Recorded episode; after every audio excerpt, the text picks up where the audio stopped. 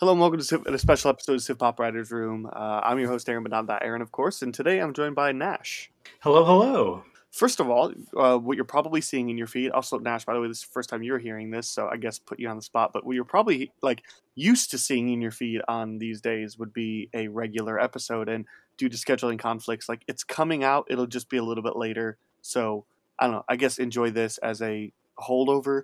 Um, and then I also have another fun thing that's coming that might be out before the actual episode or might be later. But I, I'm I'm getting around to reviewing or to, to having an interview with a uh, a person who professionally restores film, and like that is really cool. Uh, Wow. So yeah, it's gonna be awesome. Uh, I'm really excited for that. That's happening uh, in like less than 12 hours from recording this. So um, actually about 12 hours. Anyway, um, so yeah, uh, we write for civpop.com. So we do movie reviews, all that stuff. And you know what? I was really interested in seeing Bullet Train, and honestly, like my, I think my schedule was going to keep me away from seeing this movie. And then Nash reaches out and he's like, "Hey, are you planning on doing anything about Bullet Train?" Mhm. And I was like, "You know what? I wasn't, but let's do it." So here we are. Um, Bullet Train, the new, uh, the new Brad Pitt starring movie with plenty of other good people in there, directed by David Leitch. Um, that's another big selling point. Um, that's the film we're talking about. So um, let's start off with. I want to ask this question, Nash. What what is the reason why you were just like, hey, hey, are you gonna do this? Yeah. Um, well, it's one of those things where I Sorry, walked re- out. sorry, real quick. I'm sorry. I realized I just gave it to you. This will start off as non-spoiler, um, and we are going to give no spoiler For sure. thoughts on this for a couple of minutes, um, just in case you're listening. And um, yeah, so we'll we'll eventually move on to spoilers. So sorry, I just in case you're listening, you're good for a little bit if you haven't seen it. Perfect. Um, yeah. I mean, I was. I walked out of the theater uh, yesterday, having just watched it, and I was just grinning from ear to ear, and I really wanted to talk about it. And there was a like a lot of things that were kind of germinating in my head, and then as I drove home, I just wanted to have the discussion with somebody. Uh, hence, was the reason why I reached out to Aaron.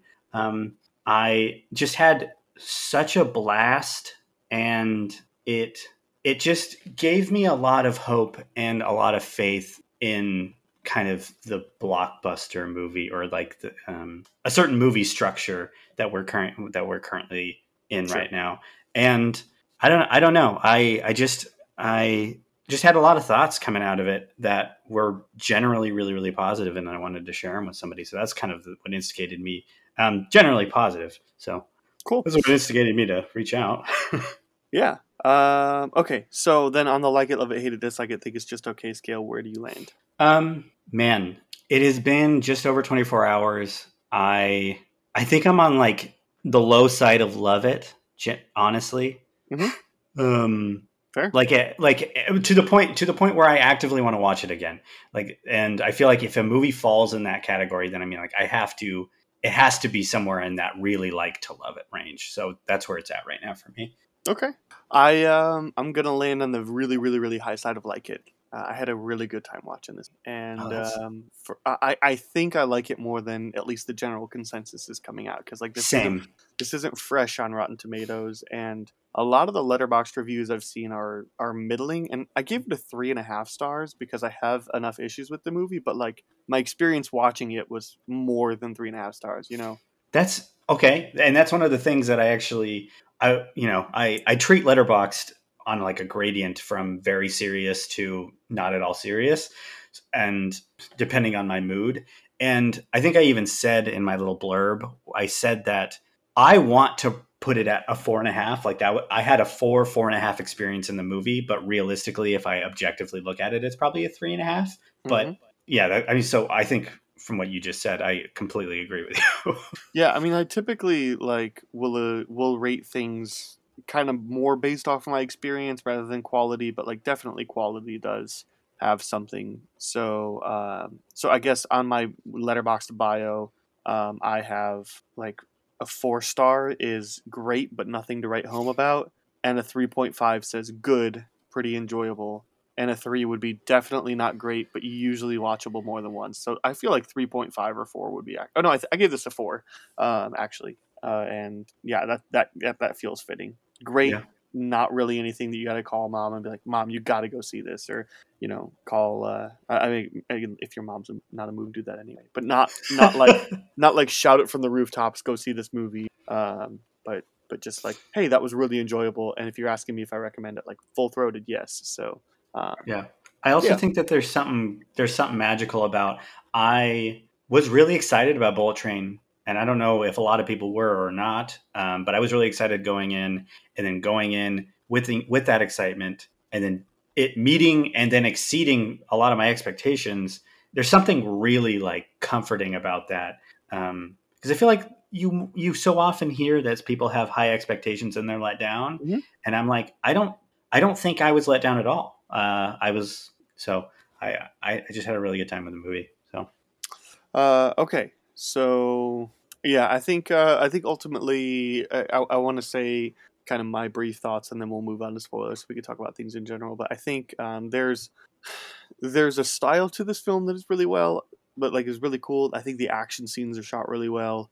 Uh, I mean, they're not like great, you know, but they're certainly like better than MCU, which at this point is like I realize MCU is continually getting worse for the most part, except for Shang Chi. But like, I feel like as long as you're better than the MCU, you're doing good. You're doing passable. Um, this is, I mean, this is not like as smooth as John Wick, but like it's it's it's solid. Um, it's in the family, yeah. yeah, yeah. It, like it's it's solidly directed.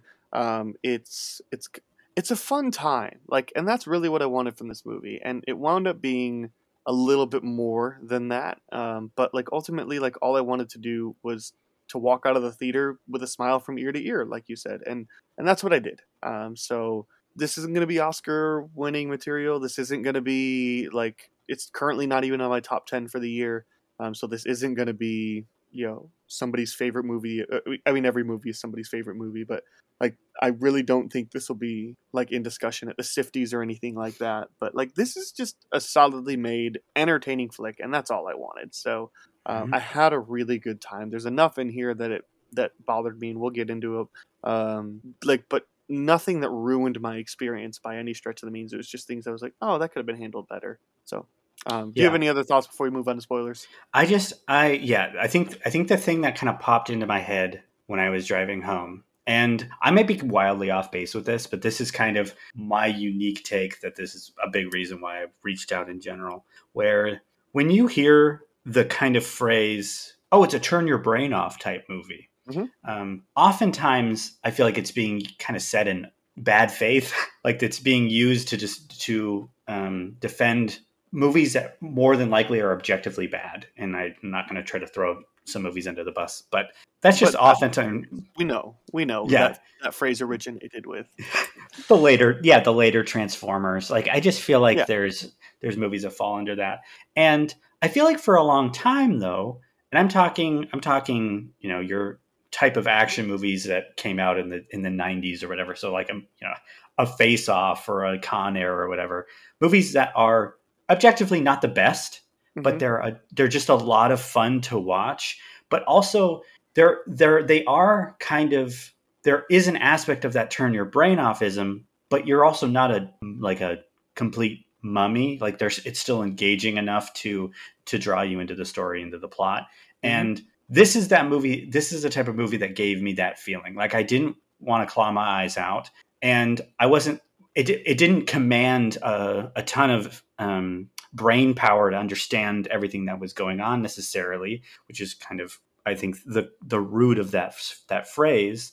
Um, but it still delivers a really entertaining time and, and like a in a really like positive product. And I just think that's something to be uh, commended, particularly in a time where I don't feel like we get a ton of those movies anymore. I, I like we get the MCU movies and and um, sequels and things that are like based on IP and stuff. And this feels, and this is kind of what 2022 has kind of felt like an emergence or a reemergence of a lot of those. There's been studio comedies that have come out that have been above average. There's been these kind of action comedies that have come out that have been above average that kind of feel reminiscent of movies of the past. And then movies that we've gotten for the past 10 years, like the MCU movies, have not been as good. And it's kind of been this weird little flip flop. And I don't know. I just, everything about it led to this cascade of just good good vibes and good feelings all around. That's all I have to say about that. We can get into spoilers. cool. Well, let's do it. So here's your official spoiler warning. So if you haven't seen the movie and you care about uh, not about like making this experience as fresh as possible, then now's your jumping off point. Come back on after you've seen the movie. And if you've already seen the movie, you're in good company because we're going to talk about all the things that happen in this movie. Uh, we won't talk about all of them, of course, but we will talk about uh, a number of things. So um, here's where I want to start. And I thought I think this is too much of a spoiler to say because the trailer doesn't really hint at this being this kind of movie, but this is very reminiscent of um, Snatch or RocknRolla or maybe even like The Gentlemen, like that kind of Guy Ritchie movie. Um, and it's not it's not really until the last act, uh, but then it kind of becomes like that because other than that, like it's it's just kind of this interesting, weird, wobbly movie that doesn't necessarily have a structure or a path or like necessarily like an end game or whatever than that. But like at the end where where there's the reveal with the White Death saying that all the actor or all the assassins were chosen. Like at that point, like it really wants to become Snatch, and that's fine because honestly, like Snatch is one of my favorite action movies of all time, mm-hmm. and I mm-hmm. think one of the most clever. Uh, but it's um, but but it, it, it's this is not done as well or as smoothly as all the aforementioned, you know, gentlemen, uh, RocknRolla, lock, stock, and two smoking barrels, snatch, like that kind of film. So, um, so ultimately, like I still like it. I still thought it was clever and creative, but at the same time, like it almost felt a little forced and almost felt like, like, like I really want to know what if Guy Ritchie had wrote the screenplay for this film? And still, sure, David Leitch could still direct, or maybe Guy Ritchie would direct, but like, what if this was a Guy Ritchie film instead of mm-hmm people actually behind it. It kind of made me wonder. Like it, it, probably would be a little bit smoother, a little bit more polished. Probably would have Jason Statham in it somewhere. Uh, but, but, yeah, like I, I just that that kind of helped me wonder. And this is part of the things where I'm like, it, it, feels like it really wants to be Snatch in the last act, but it has not no interest in really building to that moment. You know, I can see that. Um, um I yeah, I mean, I, yes, it's. I would I would say that it that it it it does. In my opinion, I think it does have a little bit of an interest in building towards that. I don't think it nails it all the time, um, and you don't. And I think to go along with your point, you don't realize it's doing a snatch type thing until the end. Right. Whereas when you're watching those other movies, it's pretty clear that okay, these things are all these are all happening kind of uh, mm-hmm. simultaneously. Mm-hmm. Um, but yes, I largely agree with you there. So, uh, kind of jumping off of that point, there's there's a big problem I have with this movie, Where is that it, it really could have felt.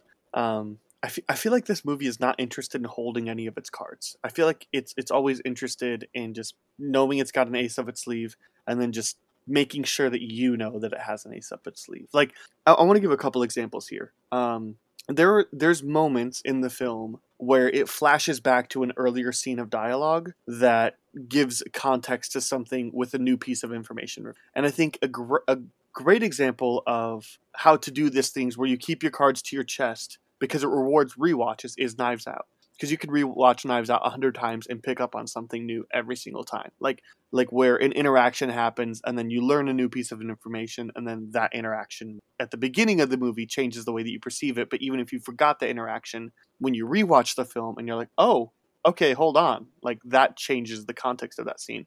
So I'm, I'm thinking of a couple specific moments. Like um, there's the scene where the the daughter um, Prince, played by Joey King, spits on the Logan Lerman character. And by the end of the movie, I totally forgot that that happened. But then there's a reveal that that she is the, the sister of that character. And then she spits on him because even though he's a mess up, a screw up his whole life, he's still got the preferential treatment. And she has done everything right and has been neglected her whole life. So, and then the movie shows you his flashback of what we saw earlier of her spitting up. So, like, do do do you get what I'm saying? Like, I think it could have rewarded a rewatch better if I wasn't reminded of this bit. You know, because you see it when you watch Bullet Train again and you make the connection because of the new stuff. You're like, oh, that means something different now. It's not just oh, I I, I didn't get to the target before. It's all of those feelings, right?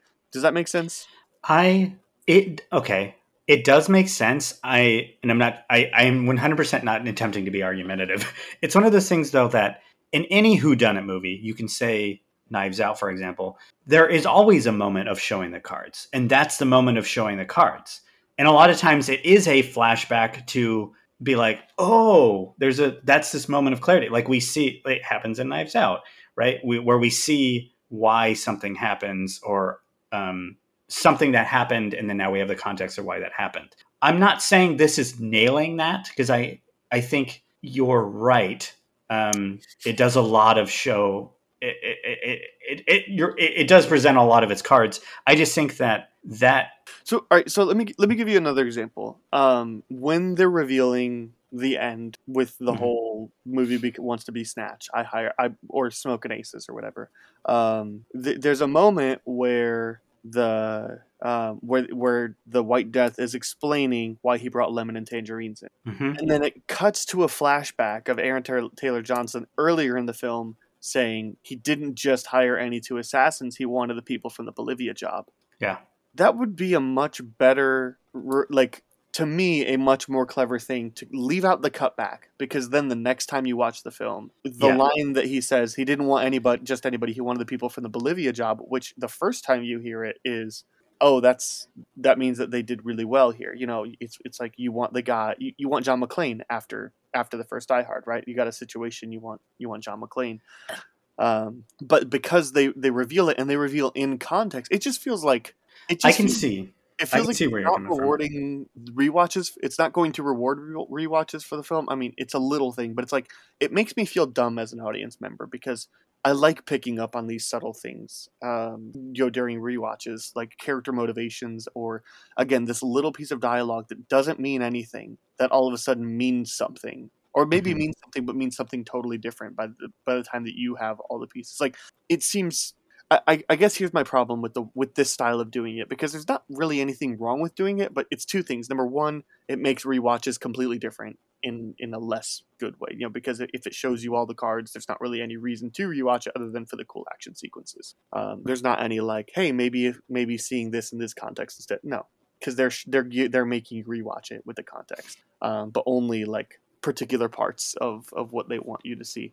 But the other thing too is it, it just makes me feel dumb as an audience member. Like when they reveals that there's the brother and the sister, like and then and then it cuts back to the spit. It's like I I could have pieced together like what her feelings were for her brothers without you showing me. Like I don't know, maybe maybe I'm just being too harsh or overly critical or something. I don't know. Like I, no, just...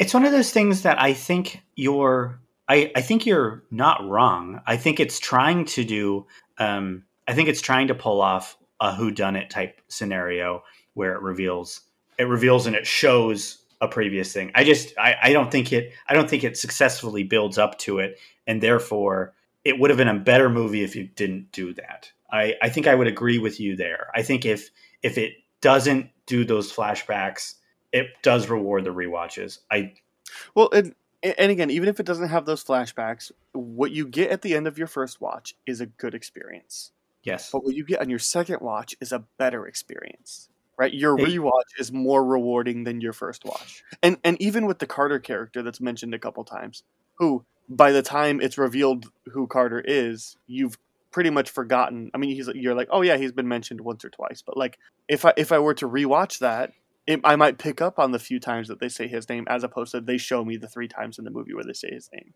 Like, yeah, I I'd be I would be interested to hear in other people's take on that genuinely because yeah. I don't think it's one of those things that like I 100% don't think you're wrong. I am I just think for different reasons I do want to go back and rewatch it for some. So I don't know. Maybe I'm just not as intellectual. just kidding. I'm, I'm, just probably kidding. just making this out to be more than it actually is because because my so uh, my argument is rewatches would be better if they didn't do that. Rewatches would mean more if they didn't do that because your first watch is this dumb watch and the second watch be like, hold on, the movie was actually going for something more as opposed to just the movie is giving you everything. Mm-hmm with each experience you watch. There's there's not really layers that you can pull back like you can in Knives Out, right? Yeah, that's cool. And I think yeah, yeah, that's yeah. Well, let's I move on before I talk to because I'm pretty sure we're already there. um, what is something you want to talk about? Um, well, I think I would. I want to give a special shout out to um, three performances right off the top of my head that just rung like just rung like a bell. First of all, if you had told me last year that I that come 2022 I would turn into the biggest Brad Pitt fan of all time, um, I would have probably laughed at, laughed in your face. Now it's not like I ever disliked Brad Pitt. I just don't think I ever truly appreciated him. And this year I've watched a ton of movies with Brad Pitt in them. And I'm like, wow, Brad Pitt literally makes every movie just a little bit better.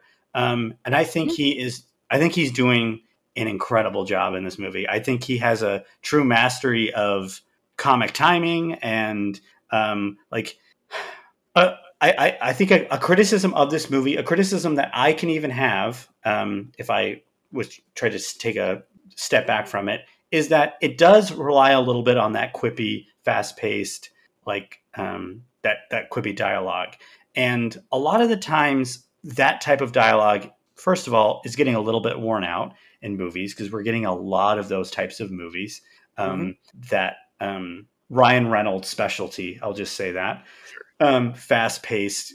And there's and where it's like kind of not really a joke. It's just meant there's just a line that's supposed to be kind of casually funny, self-referential, meta. Yeah. yeah. And it can get tiring um, depending on who's delivering it, depending on the type of the movie. And I wasn't really, I wasn't tired of it with Brad Pitt. I was completely sold on Brad Pitt and Brad Pitt's character. Um, but I will say the standouts 100% were Tangerine and Lemon. Mm-hmm uh, Aaron Taylor Johnson and Brian Tyree Henry. I think that's right. Um, yep. I think that they have such a beautiful romance. Literally, I mean, they are twins. They're um, um, and brothers in the movie. I think they are. They have some of the moments of the some of the funniest moments, but also some of the heart most heartfelt moments. And I legitimately was emotionally invested in their characters um, and and why they were there and who the type of person uh, who the type of people they were. They made uh, Brian Tyree Henry legitimately made me care about Thomas the Tank or Thomas the Train Engine. Um, and I, I, just thought I, I, thought that was a wonderfully quirky character, um, and together they absolutely shined. Not a duo I would ever have thought to put together, and yet they were perfect together. Um, so I, I, just wanted to give a special shout out to those three because they were head and shoulders above the rest in terms of performance. I totally agree. And to, to touch back on the Brad Pitt thing, I love the like stage of his career that he's in because it feels like you know he got his uh, his Oscar for Once Upon a Time in Hollywood, and even that was like a fun performance for him. You know, yeah.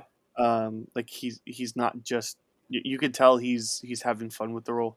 Um, and he and not to say that Brad Pitt has not always had fun with his role, but it just feels like he's kind of on another level recently. Like uh, you, you know, doing doing a cameo in in Deadpool two as the the uh, the Vanisher. Uh, yeah, and then uh, and then we have a role like this, which by the way is channeling his burn after reading energy so hard, yes. which is I watched my favorite Brad Pitt movie. Thank uh, you. No, okay, Glorious Bastard. Sorry, it's, it might be my favorite Brad Pitt performance. Burn after. I you're you're not wrong. I watched Burn After Reading for the first time this year, which is one of the reasons why Brad Pitt has turned into this massive. I'm a massive fan of him, and he's incredible in that movie. And it mm-hmm. turned a page of like, oh my god, he is so funny. And it's not. I mean, some of that is the Coens writing him, but he's very funny. I think in The Lost City or whatever earlier this year, which is a very interesting. I would love to know the story about this movie and The Lost City because we have three people um, who pop up just, in so both just, those movies. so I just feel like, I mean, look with the Brad Pitt stuff. I mean, like it, it was clear at some point he was trying to go for an Oscar. I mean, because we've got like Moneyball and The Curious Case of Benjamin Button, and uh, I mean, The Big Short. Uh, I mean, seven, I think, Twelve Years a Slave. Like, it, but there was very clearly like a mid two thousands where he like became like that kind of Fury is in that road as well. Like a bunch of like potential Oscar contenders, whatnot. But like I just I love like this kind of Brad Pitt, like this quirky. He's got such good timing in this role. Um, you know, with the talking to himself and and this sort of unlucky person, and it, it just again like a sort of not confident at all, kind of like in Burn After Reading. Like I, I, feel like I could just splice in the scene where he calls uh, John Malkovich. It's just like I've got your shit, like, and it would totally work in this movie. So, um, so like I just I love this phase of of of Brad Pitt's career, and I love this type of role. And you were absolutely right. Um, Tangerine and Lemon were the standouts for me as well. I, I thought I thought they had really good chemistry together, but also I just thought they were really well written. I mean, no singular character or even motion in this like this is this is not writing that's going to win an oscar this is not writing that's going to make it stand out as like an incredible action film but this is writing, I, I guess, more than what it had to be, right? Because um, like it Absolutely. Didn't have, didn't have to be anything, and I think that it's really cl- clever and quippy, and um, there's a lot of fun things. I mean, you mentioned the Thomas the Tank Engine thing, which is a a really hilarious running gag, um, especially where he's just compare like every time somebody encounters the child show, and he's, um, you know, he's like, I'm really good at reading people because I watch that, and like he is. And then there's the, I thought it was a really interesting reveal, like where he he got the sticker on on the girl of mm-hmm. the of the bad tank engine, like as a sign um, of like, hey, don't trust this person, and um, the uh, um, th- you're right. There was the emotional beat too, because the scene where where uh, Tangerine comes across Lemon and he presumes that he is dead, uh, and then there's and he takes off the necklace, and there's like a flashback scene of of them two playing together, and he's like playing with the tank engine, and like it just hit me on on an emotional level. I was, and I think it's because like there's the joke throughout the film where they're like, where Brad Pitt's like, I really don't think they're twins, and and then like that reveals that they are at least brothers, maybe adopted brothers or whatever. I don't know. They could be twins. Um, who knows? Um, because the movie's not really clear, but the movie is clear that they grew up together. So like, I don't like. I guess maybe it was that moment that it officially like confirmed that there is actually a familial relationship there, and how dare we not just believe it just because people don't look alike or whatever. So I don't know. Um, but I, I thought that I thought that that moment was really really tender. I was like, oh, I just I guess I just wasn't expecting that from this. Yeah, yeah, it's it's 100% the type of thing that you have seen in other movies where there's there's two kind of side characters that are connected at the hip type of and then one of them dies and there's like a revenge spree or whatever. And it easily could have been that and it's not. And the fact that you legitimately feel that a, a genuine love for one another, like I just I'm like, wow, this I was not expecting that out of these two characters in this type of movie. Um, and I was just floored. Like when he gives him the sticker at the end, um, I'm just yeah. like, bravo. Yeah, that was a really emotional moment too. Yeah. I'm just like, this is a, a grown ass man giving another man a sticker, a, a, Thomas the Tank Engine sticker. And I'm like, I, I, I, yeah. I, I, mean, I'm, I'm not saying I was, I was crying, and I am a movie crier, but like, I, it was a, it was a legitimately no, it was, it was nothing solid emotional beat. But it was a, oh, okay, yeah, yeah.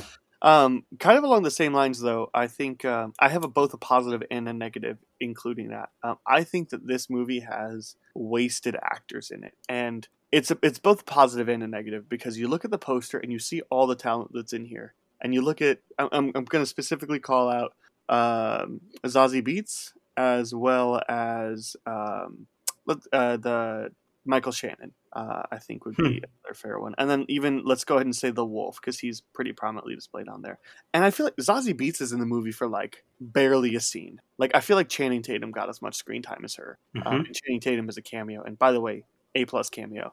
Um, so uh, like I just I felt like. Did you know Matt? Uh, did you know uh, Michael Shannon was in the movie? I think I had known, but I'd forgotten because I think when I when we do the coming attractions, I look through them um, and I'm like, oh, this person, this person, this person, this person. But I had completely forgotten when it when they were going to reveal the White Death. I'm like, who who is it? I don't remember. And I legitimately, I just legitimately did not know it was a legitimately like a jaw drop moment. Like there's a couple cameos in the movie, um, and then like I think you know Sandra Bullock is in the movie because her voice is pretty distinctive in the trailer. But there's a couple cameos, but then I was like, Michael, like what the Michael Shannon? Um, I love yeah. Michael Shannon. He's uh, like so do I. Top, he's like S tier villain, villainy guy. Uh, I um, but back to just, just another guy, but like, but like you're you're right. Water, ninety nine homes. Even he's even like really good in Premium Rush, like S tier S tier villain. Uh, to your point, you're not wrong about the actors. Like I think if I think about the biggest criticism, I'm like, wow, there are some legitimately fantastic talents, and it's and I will even give a pass to because, like I said, I didn't even know Michael Shannon was in the movie. He's kind of this final, the mm-hmm. final boss reveal. But having a character like Zazie Beetz, who is an important character, um, she's like the role that she's ho- that she holds in the movie is a really, really important one. Same with the Wolf; like they both have really integral parts and it's kind of like when they were writing it they were they're just like oh okay well this is the this is how i want them their actions to be in the movie but i don't know how to really get them in the movie so i'm going to get them in a scene and then they're going to die. So um, yeah, yeah, so I have both positives and negatives for this. Uh, Zazie Beetz is the clear example for me because it's like you have a talent like Zazie Beetz and you only have her in one scene and one flashback. Like, why have her at all? Any at, at that point, like, why not just have another person? You could definitely have paid less money. Like, I, I guess that was my line of thinking. You know, um, yeah. Or It why not leg- hire a, a stunt woman and to just do it? You know, um, It legitimately could have been anybody. yeah, it, it absolutely could have been, and I loved every second she was on the screen, but it was like five seconds. So I don't know, it was just one of those that, like, I, I guess I was expecting more, like, more complex Brad Pitt dodging these people or whatnot, you know, just kind of throughout the movie or whatever, you know. Um, and and again, same with the wolf, like, because the wolf is introduced and he's like actually kind of a big thing, uh, and then like his character is killed off in a hilarious fashion, like five minutes after we meet him, and then he's just like, and then they weekend at Bernie's him, and then like that's it for the rest of like he, he's got he's got and he again I thought he was gonna show up and just be another player in this game, and then he's he's just not anymore, and so to the movie's detriment, why do you have somebody like Zazie Beetz playing this role when it could have been anybody? Um, you know, and I'm not saying they shouldn't have had Zazie, I'm just saying like if you're gonna have her, give her something to do. But also to the movie's positive, it really brought to the unpredictability. I, I really never necessarily knew where the film was going next. Like I never. I mean, if they're gonna kill Zazie Beetz in the first scene, like what else? Like, or, w- when they kill the wolf a beat, like what else are they gonna do? Like I, I, I really felt at any moment anybody could have died. Probably Yes. for Brad Pitt.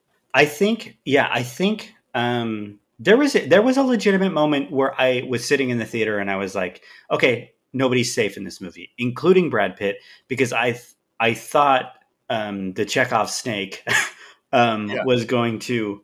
I thought it, that was going. To, I, I thought there was a moment where he was going to die by this by the snake, and then he does get bitten by the snake, but Yeah. it's a hilarious.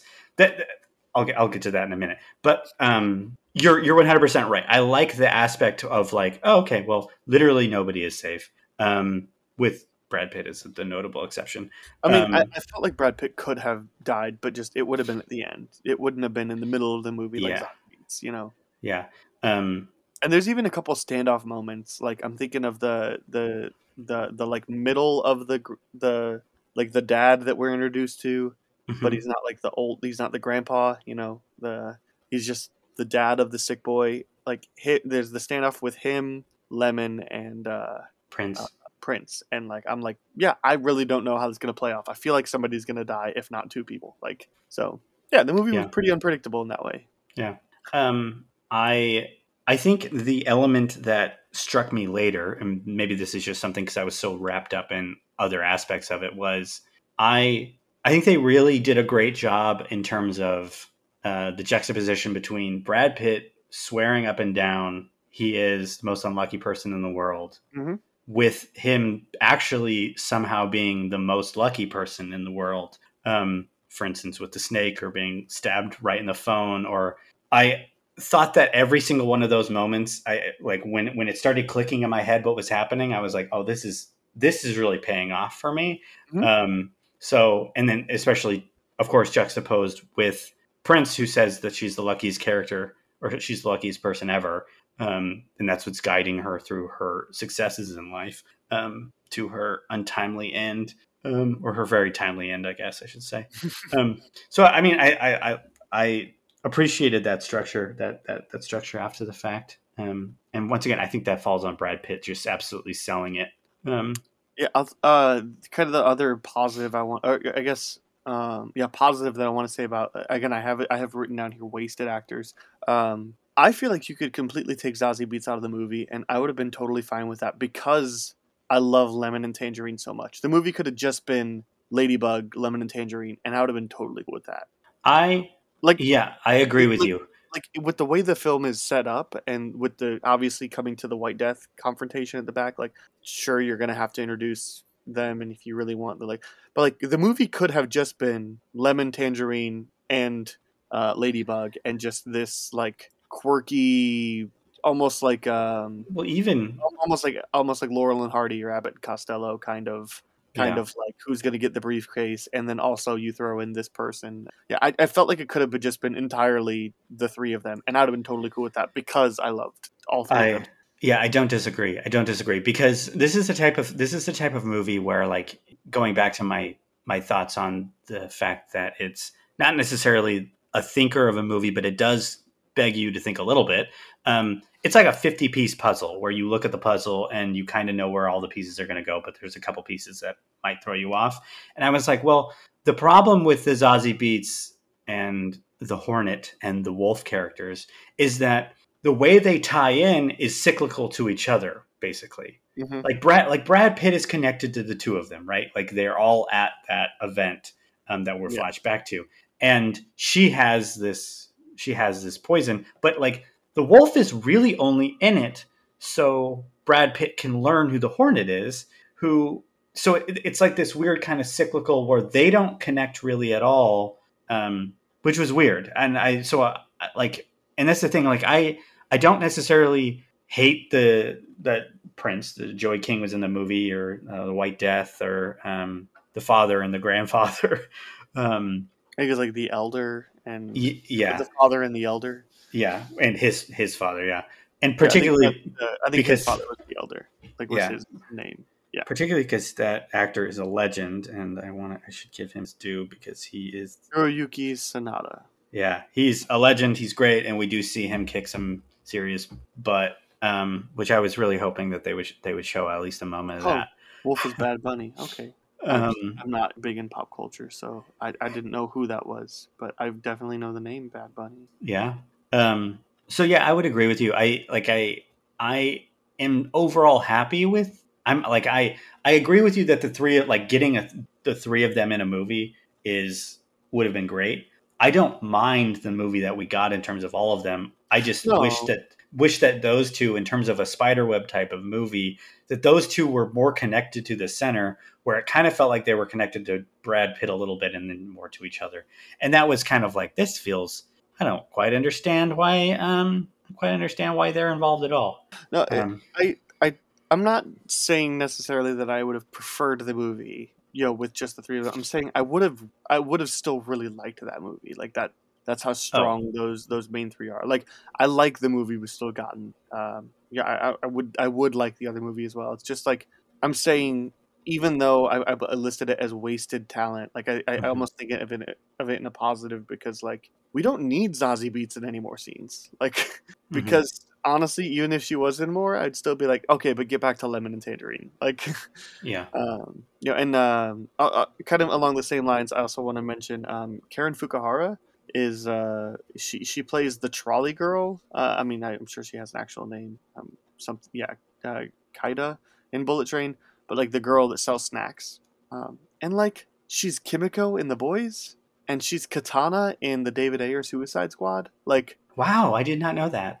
Yeah, like so I recognized her. I actually thought that that was uh Palm so, something the girl that plays Mantis. Um and so I pointed that out, but like no I like that's like are you going to have Kimiko from the boys and Katana from Suicide and look look say say all the negative things you want about Suicide Squad. I'm not going to stop you, but like she was for sure a positive in that movie in that role. So, you know and and um so like but she doesn't have a single fight scene. Like she literally is pushing a train cart. Like again, anybody could have done that. Yeah, for two two and a half scenes. Right. Not even scenes; they're like And, moments. um, and and the conductor role too. I mean uh, that that um, uh, Masi Oka. Um, I mean this guy was um, in he was in Scrubs for a little bit. He's Hero in Heroes. Um, he was in the Meg. Apparently Hawaii Five O. I mean I think probably the the role that I immediately recognize him in is as Bruce from Get Get Smart, um, which I haven't seen that movie in forever. But I remember him my favorite part of that. movie. So anyway, just like he plays a conductor and he has some funny moments and he you know that that maybe couldn't have just been anybody but anyway for the most part it's like yeah he had like three seconds in the movie you know Mhm. So Yeah. Anyway.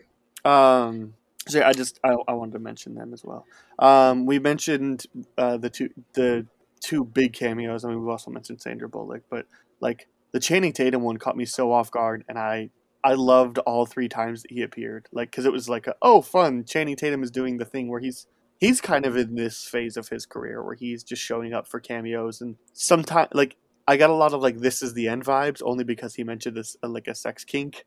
And have you seen "This Is the End"? Oh yeah, yeah. Okay, yeah, just because like that kind of surprise role he has in that, like, and he was just like, you know, I'll give you two hundred bucks. He's like, is this like a sex thing? And then he's almost like disappointed that it's not.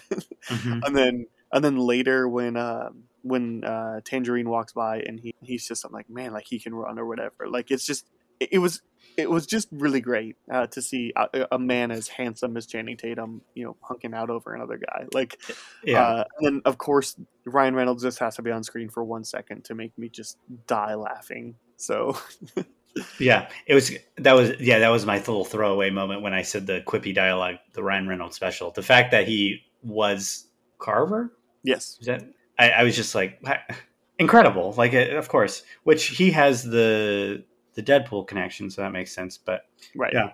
that's Yeah, that's it- the, It's like he and Brad Pitt swapped screen time from Deadpool 2 in this, since Brad Pitt has like half of a second in Deadpool 2. I just really get the vibe with David Leitch now that he's a guy that people love to work with, and I think that, um, and because you're seeing a lot of crossover in terms of you have you know, obviously Ryan Reynolds pop up, you have Zazie Beetz Mhm. um, coming coming from Deadpool two, Brad Pitt. um, yeah, Brad Pitt, um, Ryan Reynolds, like you know, so there's he just seemed he seems like somebody who who people love to come back and work with and are, willing to have a really fun time. Like that that that Michael Shannon role could have been played by probably anybody, but you're right. It you know it's it's elevated by Michael Shannon just being Michael Shannon in that in that role. But like he's probably sold on it because it's like this seems like a, a ton of fun with a great with a fun cast and a fun director. Um, so I ha- and I definitely have to appreciate that, and I have to doubly appreciate it that he's not making bad movies. His movies look pretty good for the most part. Mhm. Um, and you mentioned it kind of in the in the pre in the in the non spoiler section, but um, yeah, there's a there's there's several action set pieces that I would say are legitimately great. There's some of them that are you're getting in a little bit into the CGI.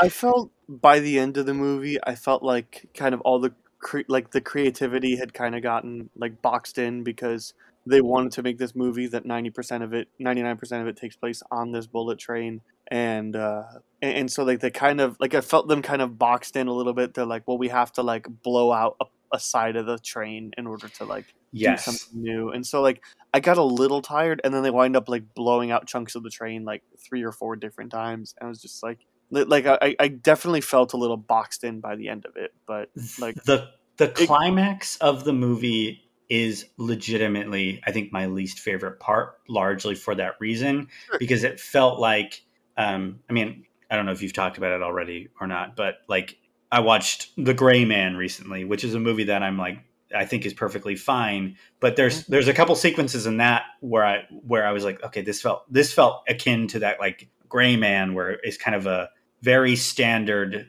it, it goes from being somewhat creative to kind of like a oh okay here we go um and i didn't i didn't really en- i didn't really enjoy any of I the think it's a really good comparison. And no, I haven't talked about Gray Man yet, although it will be the spin-off on the next episode. Um, but I think that's a really good compare like next full episode. But I think that's a really good comparison of like yeah, it almost feels like uh, or in the same way like I think a lot of these like Extraction was the same way. Like they had that really long like 12-minute oneer that was really awesome. And then the rest of the movie was kind of like Standard. Okay. Yeah, and same with like Six Underground. Like that first action set piece was freaking awesome, and then the rest of the movie was okay. Um, so yeah, I, like I definitely just felt like because they wanted it to all take place in a train, they they like had to get creative. Now I'm saying it as a negative because I'm saying I felt it, but any other director, especially any lesser director, it would have gotten so old so fast. But like it didn't. Uh, Yeah. It, it took a while before it really got old. Before I really felt like, all right, let's get off. Let's get off the train. Like let's move on. I will. I will just. I will say that. Um, I, I think that the movie's probably 15 minutes too long. Yep. Um, and particularly because, particularly because we have this throughout the whole movie, we have this end goal of they're getting to Kyoto. Mhm. Um, like that's the final stop, right? And they keep referencing it, and every time it gets brought up, I don't know. It, there's like a chunk of time in the middle there where like time just feels irrelevant. And they're they, but they keep trying to bring up that the stop is that the stop is coming up that the stop is coming up but then there keeps being more stops there keeps being more stops and we're not getting there. And it kind of takes a little bit of that tension out of there. Like that's manufactured tension. We have to kind of there is an end stopping point that this train is getting to, and it felt like it was dragging a little bit. Now, I don't dislike Well, and- necessarily any of the events that are going on on the train during that. It just feels like they're they start bogging down to get to that final confrontation. Yeah, and it feels like so Brad Pitt gets the suitcase and he's ready to just leave on the first stop. And Mm-hmm. you know because they've mentioned it's five stops, he can't just get off here. Like so it's one of those like how is he going to wind up staying on for five stops? And it, I'm not, you know, I'm not actually concerned that he's or I'm not actually like unconcerned that he's going to get off at a certain point. Like I just I just believe li- like it, it, it's not so much a like oh he's going to get off and then the movie's like because they mentioned the five stop things it's like oh he's he's going to be on here for five stops even though he can leave right now if he wants to Well, and that's well, that's kind of it, and but that's kind of what I me- mean. Like, yes, Yeah. you're no right. you're I, I agree with you it it it it's it's to give you a timeline of the movie it's to give you a sense of i guess like to to know that it, this takes place essentially in real time but like it slows the movie down you're right Yeah, it just yeah. I, I, I think particularly the amount of times that it's brought up, like the amount of times that the White Wolf calls Aaron Taylor Johnson, and I'm only calling him that because I can't remember if he's. Tangerine. He's tangerine, yeah. Um, the amount of times that that happens, I'm like, this feels unnecessary. This feels unnecessary. Um, also, flashback. Uh, Logan Lerman, also a character that gets three lines, and then it's uh, I was more upset the fact that they cast Lo- Logan Lerman to play like just a, a Russian guy. Like, like I'm, I'm typically not one to like notice or care too much about like. Sorry, not to, not to say I don't care, but like I'm not typically one to get like really mad about like whitewashing or anything like that. But I'm just like, you know, we have like people of Russian descent, right? And especially with such a small role, like why that's not? that's true. I also Like, and, sa- and same goes for Michael Shannon um, in the role as well. Because I have legitimate-. I have legitimately gotten to a point where, um, and maybe this is a little bit of like, I don't know, tangentially related to Grandpa Get Off My Lawn, but why, like, having ha- half the cast, I feel like is doing an accent. Like Joey King is British. Mhm. She's she doesn't have a British accent. Obviously, Michael Shannon. Obviously, Logan Lerman, and I think Brian Tyree Henry. Like they're Yep. all doing accents, and I'm like, why? Why are we doing this? Like, I don't understand. Like, I understand those- actors. I, I feel like at least Brian Tyree Henry is, is his natural. Is he British?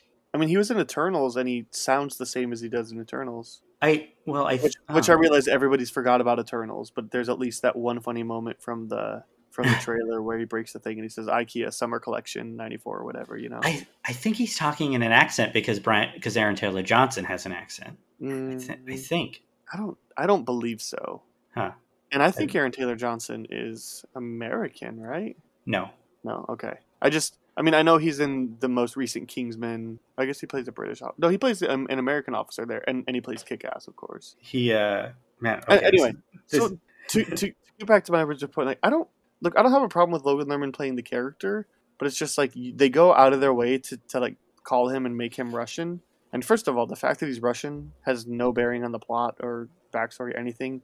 Like, and especially since they also cast Michael Shannon. Like, I get that this is based off of source material, and so he says like the Russian came in or whatever. But all you have to do is say the American came in. Like that's that that's it. There's no more needed. doesn't I, change anything. I don't have a problem anymore. Like I said, my problem was like you cast Logan Lerman to play like a Russian like screw up child. Like Mhm.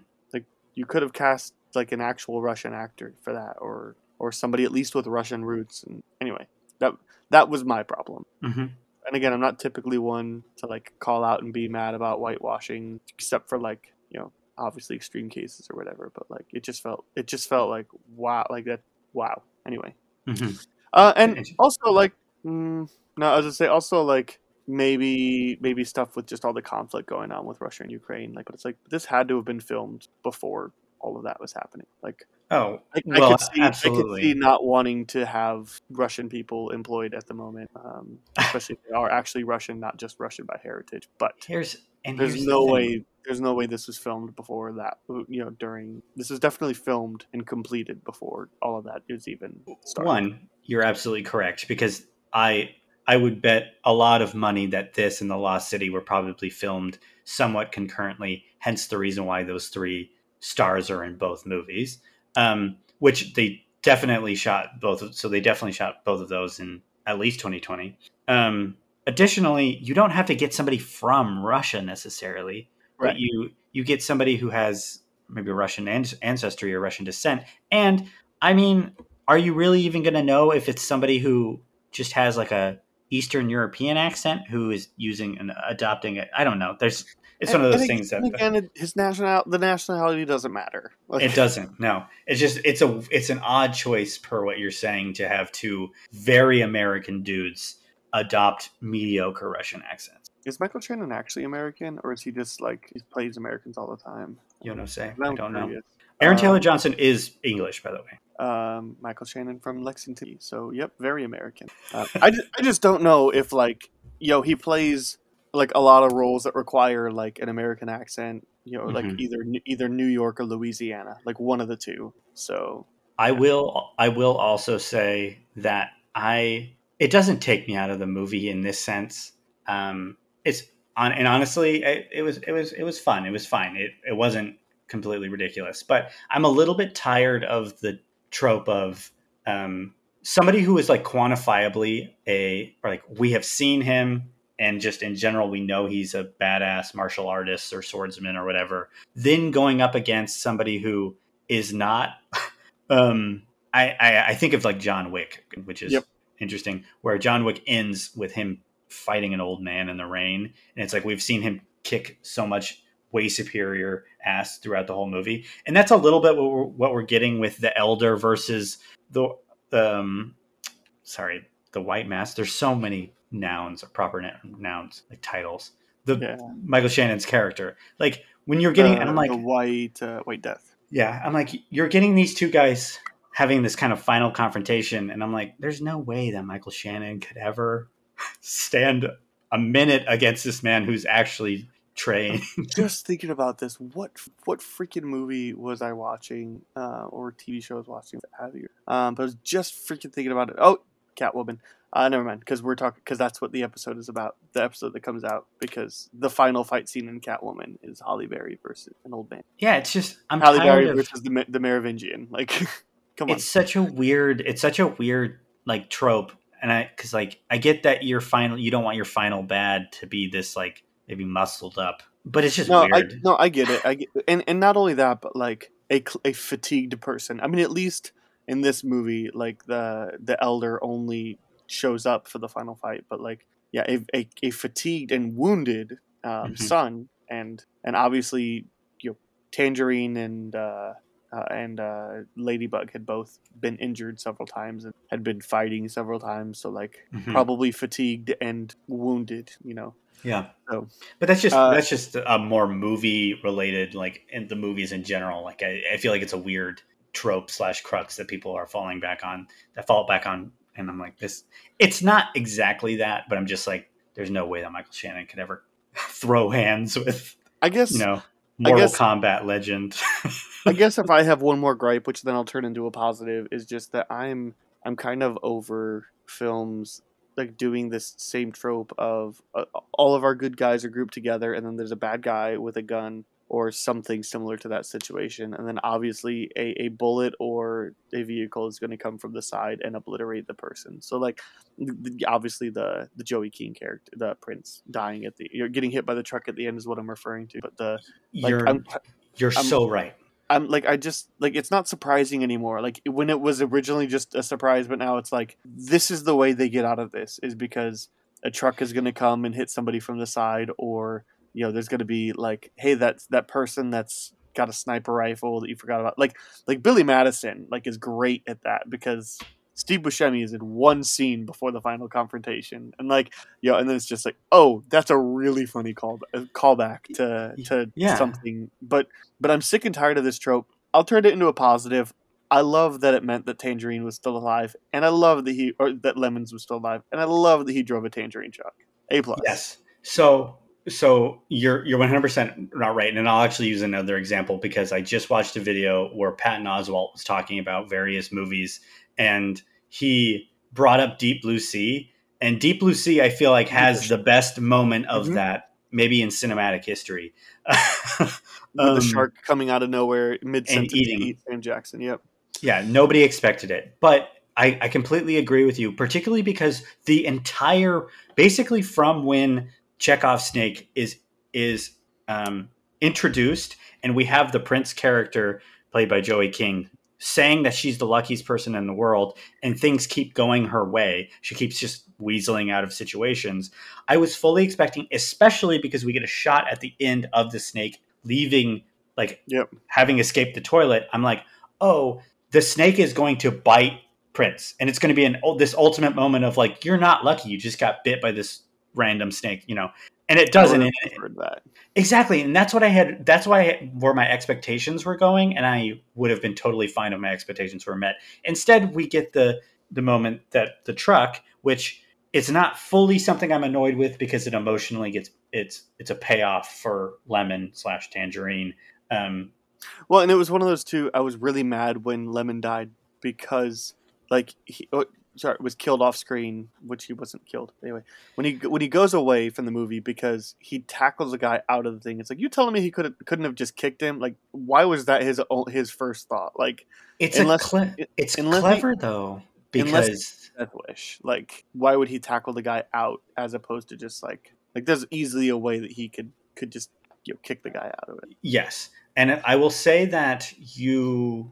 I think I think you kind of hit something. Like I think that's the moment when like he's like you have another brother and he like fakes it and then he's like no I don't want another brother. I think he was in kind of intending for himself to die in that. I That being know. said, they do show him hit water, and so it's it's clever because it's not this total like how are you still alive? You you know you leapt out of a Yeah. moving train that was going 200 miles an hour but instead it, it does show them hit water so it's believable that they are still alive like both of them are still alive so i i appreciated that moment because i recognized him hitting water Because like, it wasn't massively high up. It was it was high up, but not like you know no Catwoman coming out of the drain when she dies. no Ugh. it it it wasn't it wasn't yeah john wick falling 50 flights hitting yes, every yes. Um, a couple moments I thought were really funny. We haven't mentioned yet, just briefly. The um the, the briefcase incident where they where they take one out and he just like flicks the lock in it and it opens up was hysterical. Um, and then uh um shoot uh, even tangerine uh or sorry lemon um like the the kind of mid credit scene where where it shows him dealing with the guy that, that he tackled out. I thought that was really funny. Um, we we, you know, we mentioned some of the running jokes. Uh, shoot, there was I, I wanted to mention the um, the briefcase scene. There was one that we like almost just alluded to. Um, oh, the snake, um, where where where he puts a snake in the toilet and then he just like snake don't open. Like he writes that on the seat. I thought me and my wife thought that was hilarious.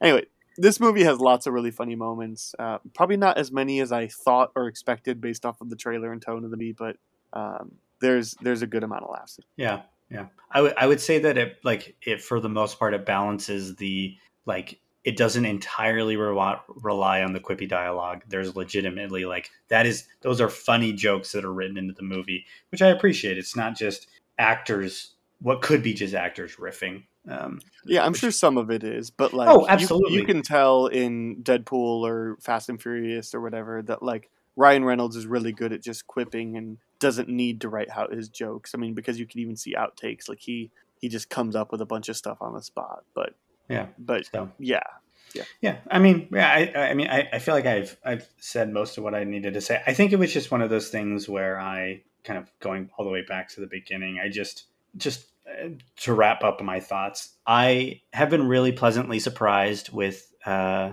2022 movies so far, and it's kind of going to come down to the end of the year, the Oscar bait movies that I think could potentially seal 2022 as being a top tier movie year, in my Mhm. personal opinion and it's because of movies like Bullet Train, like movies that are above average to good.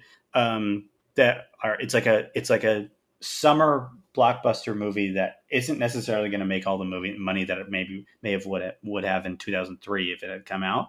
Um, Yeah. but I think it's it's legitimately high. Uh, a good time at the theaters. I think if you go by yourself or if you want to go with friends or family, I think you're gonna have a good time. Which is maybe I'm wrong about that because, as you said, seems like a lot of people don't aren't as high on it, which I don't understand. And maybe there's like a tired people are t- more tired of it than I am. So anyway, yeah. cool. Well, uh, that'll do it. So uh, Bullet Train. There are some of our immediate thoughts on on it, and uh, I hope uh, you feel similar. Let us know what you think about um, about things that we disagreed on. Like, pick a side, pick a winner.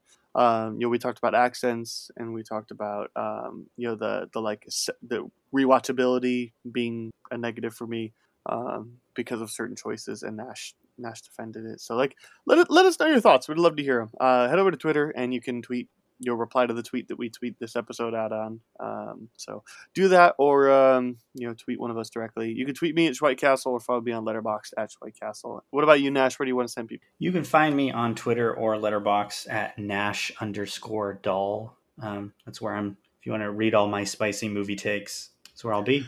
Very nice for spicy movie takes. Head over there. Uh, and next time, uh, I, again, next episode is either in, in the interview with the film restore or the full episode.